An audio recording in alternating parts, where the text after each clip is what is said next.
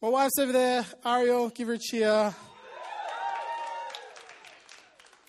She picked my outfit tonight, so if you think I look good, you can thank her. When she met me, I did not look good. She was like, you know, like when people like see like an old rusty car or an old kitchen. Anybody got those mums that sees an old kitchen? They're like, oh, what I could do here. That was my wife when she met me. All the other girls were ignoring me like, hey, weirdo over there. And my wife was like, I can fix him. Some of you are like, she hasn't done it yet, but I'm going to start off tonight's message. See, I'm really excited. I got a special guests, got some guests under here. Pretty excited. It's not my kids. I, I try to make a habit of not, you know, putting things over the top of my children.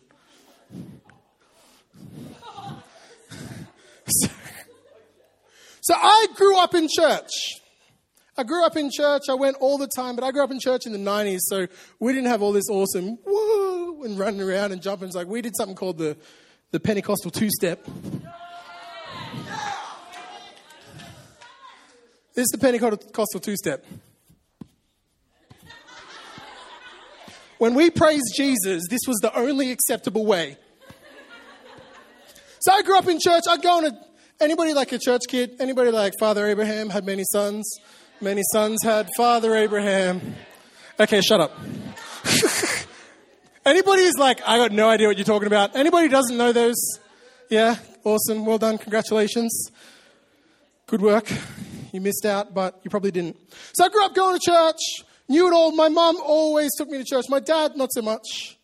My dad hadn't been to church, didn't go to church. My mum always took me to church. And so I grew up going to church, knowing the Pentecostal two step, all the good stuff. I knew what I was doing. And then something happened in my life. And any like 11, 12 year olds in the house, something happened. Big 12 year old over there. Something happened in my life when I was 11, 12. Can anybody guess what it might be? It happens in a lot of families. Happens in a lot of families. Basically, my dad stopped coming home. Kind of got really weird because sometimes my dad would be home, sometimes he wouldn't be home, sometimes he'd be home for dinner, and then he wouldn't be home when I went to sleep. Sometimes he wouldn't be home for dinner, and then he would be home. Like, it was just so confusing. And something started happening in my family, and I realized my parents were going through a divorce. See, my mom was being such a faithful woman, trying and believing that it was going to be okay. But my dad was in and out. And then one day I was driving, I was walking through my driveway past my dad's car, and there was a baby seat in my dad's car. And I was like, I'm the youngest. so I waited until dad eventually left, and I was like, Mom, what's up with the baby seat in dad's car? And she's like, oh. Just didn't realize I was that smart, you see. So obviously, I had a little brother, little brother Andrew. I love him to death. He's awesome, absolute champion. Didn't like him very much that day, though. Because it was the symbol of what was coming up. So in my house, what would happen? My parents just faked it. My dad would come home from work and we'd have dinner and we'd sit down and we'd watch Seinfeld because, you know, the 90s, remember. I'm sorry. We'd sit down, we'd watch Seinfeld, and then it's become time for me to go to bed. I'd go to bed. I had these mad, like the lounge room was here, and I had these mad slat doors, and.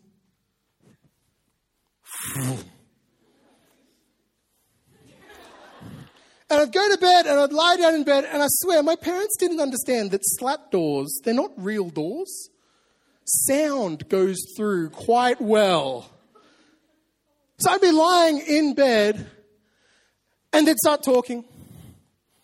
And then it'd start to get louder. And then it'd get louder. And then it'd get louder. And turn out to full blown screaming, yelling, smashing, slamming doors until eventually, almost every night of my year seven life, there would be a point in the evening when the front door would open and it would slam shut behind. And that was the sound of my father walking out on me again going to his other family, going to his younger girlfriend. And every time that happened, I'd start to cry myself to sleep because I'd feel abandoned. I'd feel scared about my future. I just lost hope. Because you see, my father was my hero.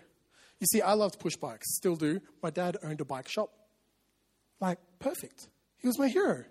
And yet, almost every night, he'd play happy families with me, and then he'd walk out. And here I was every Sunday going to church, doing the Pentecostal two step. Pretending like everything's all good, but it straight up wasn't. Until one night I found myself in my 12 year old wisdom praying to God, going, God, what the heck? I come to church, I do all this stuff, I worship you, and my life sucks. What is up with this, God? What is going on here, God? You meant to make it better. You're meant to do something here. You're meant to be here for me, and you're not. My dad keeps walking out. I cry myself to sleep. Where are you, God? And for the first time, I heard God say something. See, what happened, I was outside, the clouds parted, a ray of sunshine came down. No, that's not how it happened. it's not how it happens. It was like the best way I can describe it. It was like somebody had a USB with just one sentence on it. And God just plugged it into my head. Because it was a really clear sentence, but it wasn't from me, it was from God. And this sentence just slammed into my head and said, But Tim, you haven't even tried me. You haven't even tried me. And I went, Are you serious? I've been going to church my whole life. That's like 12 years. That's forever. And so I decided, you know what I'm going to do? I'm going to be the best Christian ever. I'm going to be like the best. So I went to my mad Pentecostal church and I decided, you know what? No, back row, no, no, no, no, no. Middle, no, no, no. Second row, right behind the preachers. Got in there early because, you know, I had to kick Gwen out of her seat. she was really angry. right in behind the preachers. And during praise music, I was jumping, clapping, doing the Pentecostal two step like a boss. Then came the worship music, hands were up, eyes were closed. Only time I opened my eyes is to read the lyrics. Jesus, Jesus. When the preacher was preaching, I was like, Amen. Yes. Woo. What is he saying? Yes. Had no idea what he was saying, but I was acting right. If anybody else had looked at me that night, they would have said, Man, that guy, he knows how to be a Christian. And that went on week after week after week, and nothing happened. Nothing happened. I'm starting to be like, God, yo. And every night, my dad kept playing that same game happy families, fight, argue, slam the door. One night, I was in bed. Parents were fighting. Dad slammed the door, and I was like, Jesus, where are you now? Where are you now? And for the first time in my young life, I felt the presence of God there in my house like never before. It was, it was like a wind came in to give me a hug. And that night, where I'd normally be crying, for some reason I felt joy in my heart. When I'd normally be scared for my future, I had hope, knowing that even though my earthly father may be abandoning me, my heavenly father was never going to leave me, never going to forsake me. When I normally felt abandoned, I felt the most incredible love. I didn't cry myself to sleep that night. And that was the night I knew. That was the night I said to Jesus, I said, Jesus, if this is who you are, if you're the God that comes to me in my brokenness, if you're the God that comes to me to bring me support, if you're the God that comes to me, I'm in. I'll be in this forever. And that was the night I'd say I really started to follow him. And I followed Jesus purely because he wasn't a God that I had to be better for. He wasn't a God that I had to act right for. He wasn't a God that I had to do study for. I didn't do study for anything. Jesus was my Savior who came to me in my brokenness to bring me hope. See, in Matthew 4 18 to 20,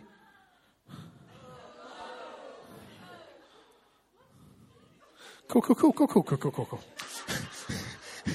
As Jesus was walking beside the Sea of Galilee, he saw two brothers, Simon, called Peter, and his brother Andrew, they were casting nets into the lake as they were fishermen. Come, follow me, Jesus said, and I will send you out to fish for people. At once they left their nets and they followed him. You see, in my life, since I experienced who Jesus was, I've done everything I can to make sure other people understand. I've had, I started off young and stupid. I went to Parramatta High School, fully hectic high. I was a minority at my school. I was a minority at my school, and I was telling, talking to one of my Muslim friends about Jesus. Didn't go down so well. Lunchtime ended up being surrounded by about 20 dudes, wanting to fight me and tell me what I said was wrong and that I had to apologize for it. I was stubborn, so I didn't. but um, started off unwise, but I've been developing, I've been learning how to tell people about Jesus ever since because my goal is to fish for men, to fish for people, to save people so that Jesus can do for them just like he did for me. Now, I got some my guests here.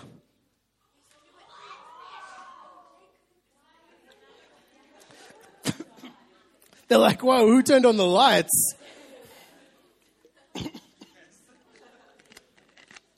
Know, I like fish. They're pretty cute.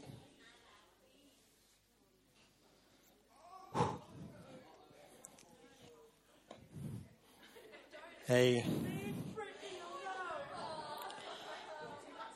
There's going to be some spill. There's too much water in here. I'll pull it away from the hole in the stage.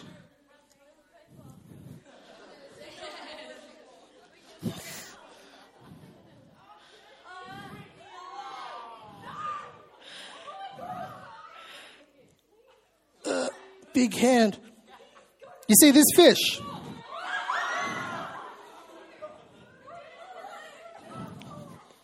I'll get another one. It's all right. Let's clean up some of this. What are you doing? I'm trying to preach a message here. You can't. Hold on, hold on. Come, come, come back here. Come back, come back, come back. Why did you do that? But I'm preaching.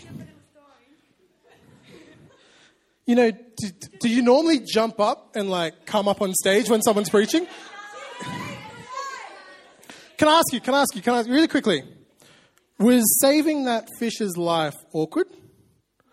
It wasn't. Why not?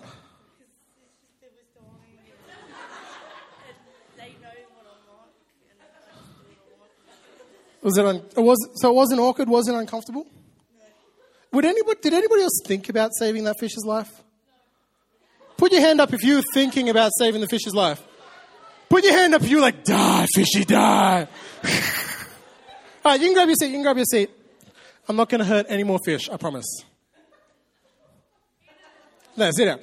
You see, thanks so much for stepping up, saving that fish. You know, I've preached this message a few times. Someone has always saved the fish. I find it so incredible that someone is always willing to step up, jump on stage, do something that might be a little bit embarrassing, apparently not for Brooke. Might be a little bit awkward, might be a little bit uncomfortable. Someone is always willing to go out of their way, step out of their comfort zone to save a fish. That fish cost me $2 today. $2. The other ones cost more, but that was the cheap one. You know, someone is always willing to step out and save the fish when it's sitting there flapping around, crying out for help. But you know, I've been in youth ministry for 15 years. And watching people flap around on the ground, crying out for help, is all that I see these days.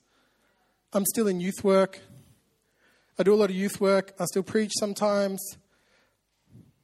But you see, young people just desperate to fit in, flapping around, desperate for help. Young people feeling lonely, flapping around, desperate for love. Young people with low self esteem, with fear, with abandonment issues, with anxiety, with depression, young people struggling to be accepted, all I see in schools. I can't drive past a school. I can't see someone in a school uniform without seeing them like a goldfish. Just like that goldfish was flapping around, desperate to get back in that water. Your generation is desperate for something. And they're looking for it all over the place. One more victory royale, that'll do it. Take it from someone who's had a few, it doesn't. PUBG, though, not Fortnite. Sorry, guys. Young people, desperate for acceptance, desperate for approval, desperate for a boyfriend, desperate for a girlfriend, desperate for someone to say, hey, you're worthy. All I see is goldfish flapping about. They're desperate for love, desperate for identity, desperate for hope, desperate for joy. Your generation, your friends, your family, your school, they're desperate for Jesus. The only difference is that goldfish knew where it needed to be. Your friends don't. They don't know. They don't know the hope that you've found in Jesus unless you're going to tell them, unless you're going to show them.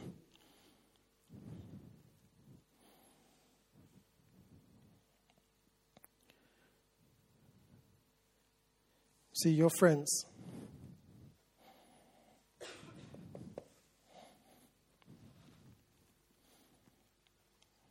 You know, I'm a big believer that you can change the world.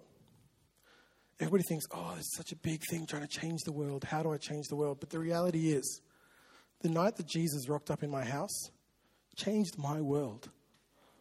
Completely changed my life. And not only that changed my life, I've got two kids now. And that night impacts how I parent them. So that night when Jesus rocked up in my life, he changed three worlds at least. So if you want to change the world, just look at the person sitting next to you in roll call. There's a whole world, an entire world that you can change. You know, we need to be a generation, we need to be a people that steps out. That step maybe steps into a situation that's a bit awkward, steps into something that's a bit uncomfortable. But we need someone that's going to step out and be the strong one for your friends. Because I guarantee you, you're going to go to school on Monday morning, and one of your girlfriends is going to start talking about this boy, and I think he might be into me, and I'm so excited. And as she talks about that boy, you're going to start to see a goldfish, desperate for love, desperate for affection. Boys, one of your friends, I don't know, what is he going to start talking about? Fortnite. He's going to start talking about Fortnite and how he was so close to his first victory royale. He's desperate for something to conquer, desperate for some identity, desperate for something to label as he is a victor. When really he's a son of God and he doesn't even know it yet. A child of God. The King of Kings, the Lord of Lords. He's a prince. He's an heir to the throne of God. And he's talking about Fortnite. I want to encourage you in your friendship group, in your schools, in your family, in Blaxland High, Winmalee High, Springwood High, in Penrith Anglican, in Wycliffe, in St. Paul's, even in your homeschool meetups. There are goldfish there, desperate for something. And Jesus is calling you tonight to be a fisher of men to bring people hope, to bring people love, to bring people a future. Tonight, everybody can just close their eyes real quick. Because the thing is, you can't go out and tell people about the love of Jesus, tell people about the hope that you found in Him until you've got it in yourself, until you've received that love. If you're here tonight and you don't know Jesus, Maybe you've come to youth once, maybe you come every week. If you're here tonight and Jesus isn't your Savior. Jesus hasn't brought you that joy, that hope. Jesus hasn't taken away that, taken away that past, taken away that fear. If you're here tonight and you want to say yes to Jesus being your Savior, yes to Jesus bringing your, your hope, yes to Jesus. If you're here tonight as every eye is closed, I just want you to lift your hand and I'll see that hand. And because I, I want to pray with you. Anybody here tonight needs to say yes to Jesus tonight? Yeah, I see that hand up the back. I see that one down the front. Yeah, that's two hands. Anybody else? Yeah, I see that, that third one. Anybody else tonight that needs Jesus in their life, needs to say yes to Jesus, needs that hope? Yeah, I see that hand over there. Awesome. One last time. One last time. Yep, I see that one right there. Awesome. If you put raise your hand, I've seen it already. but you can put it down. I see that one on my left. Awesome. What I'm going to do right now, I'm going to pray a prayer. And if you raise your hand, I want you to say this prayer out loud with me. And don't worry, because the person to the left of you and the person to the right of you, they're going to say it out loud as well, because you will not be on your own. And I can't imagine City Youth is a kind of youth ministry that lets people do something by themselves. Because you're always going to have support here. You're always going to have backup here. You're always going to have someone here. So repeat this prayer after me Jesus, come into my heart. Be my Lord. Be my Savior. Take that sin. Take that rubbish replace it with your perfection.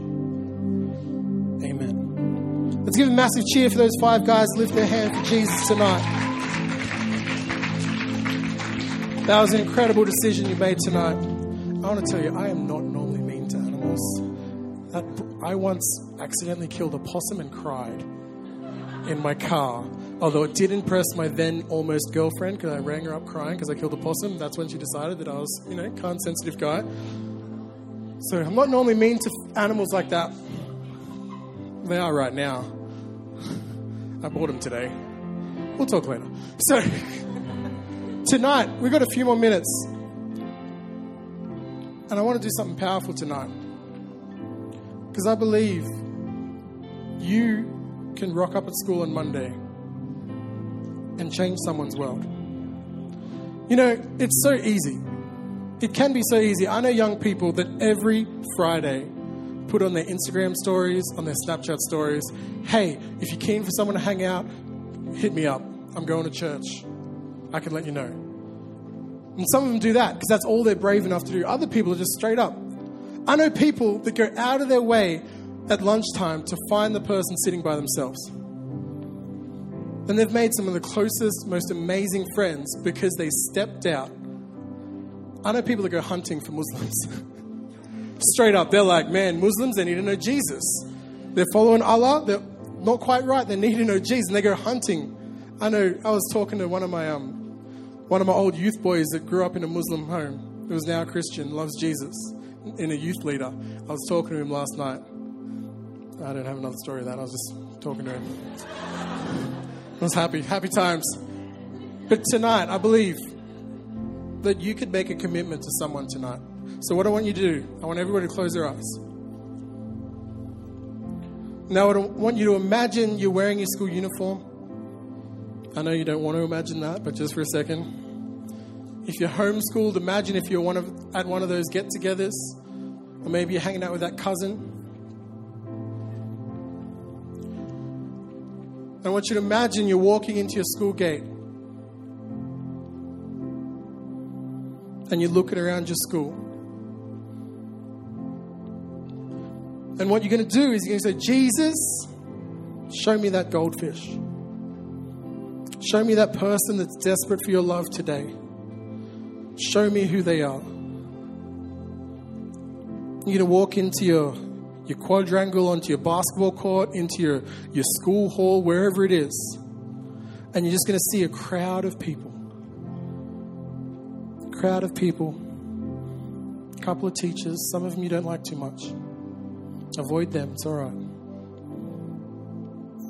And Jesus is going to start to highlight one person to you. One person that that day needs a little extra love, needs a little extra encouragement, needs a kind word. That person that just got a haircut and is desperate for someone to notice.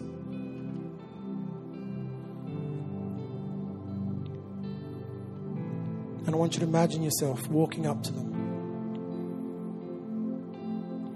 and starting a conversation. Maybe it's, hey man, you got lunch today? Because I got extra. Maybe it's, hey, my shout for meat pies. Maybe it's, mate, I don't know what you're doing with that school uniform today, girl, but you're rocking it. Boys, don't say that one. But you're going to say something that's straight from the heart of God a word of love, a word of encouragement. Is everybody there tonight? You know, in real life, it's that easy as well. It's a bit scary, it's a bit hard, but it's easy. And the more you do it, the easier it gets. So, what's going to happen now? The band's going to start to worship. And tonight, as the band starts to sing, if you want to make a commitment tonight to changing someone's world, as the band starts to sing, I want you to stand up and worship Him.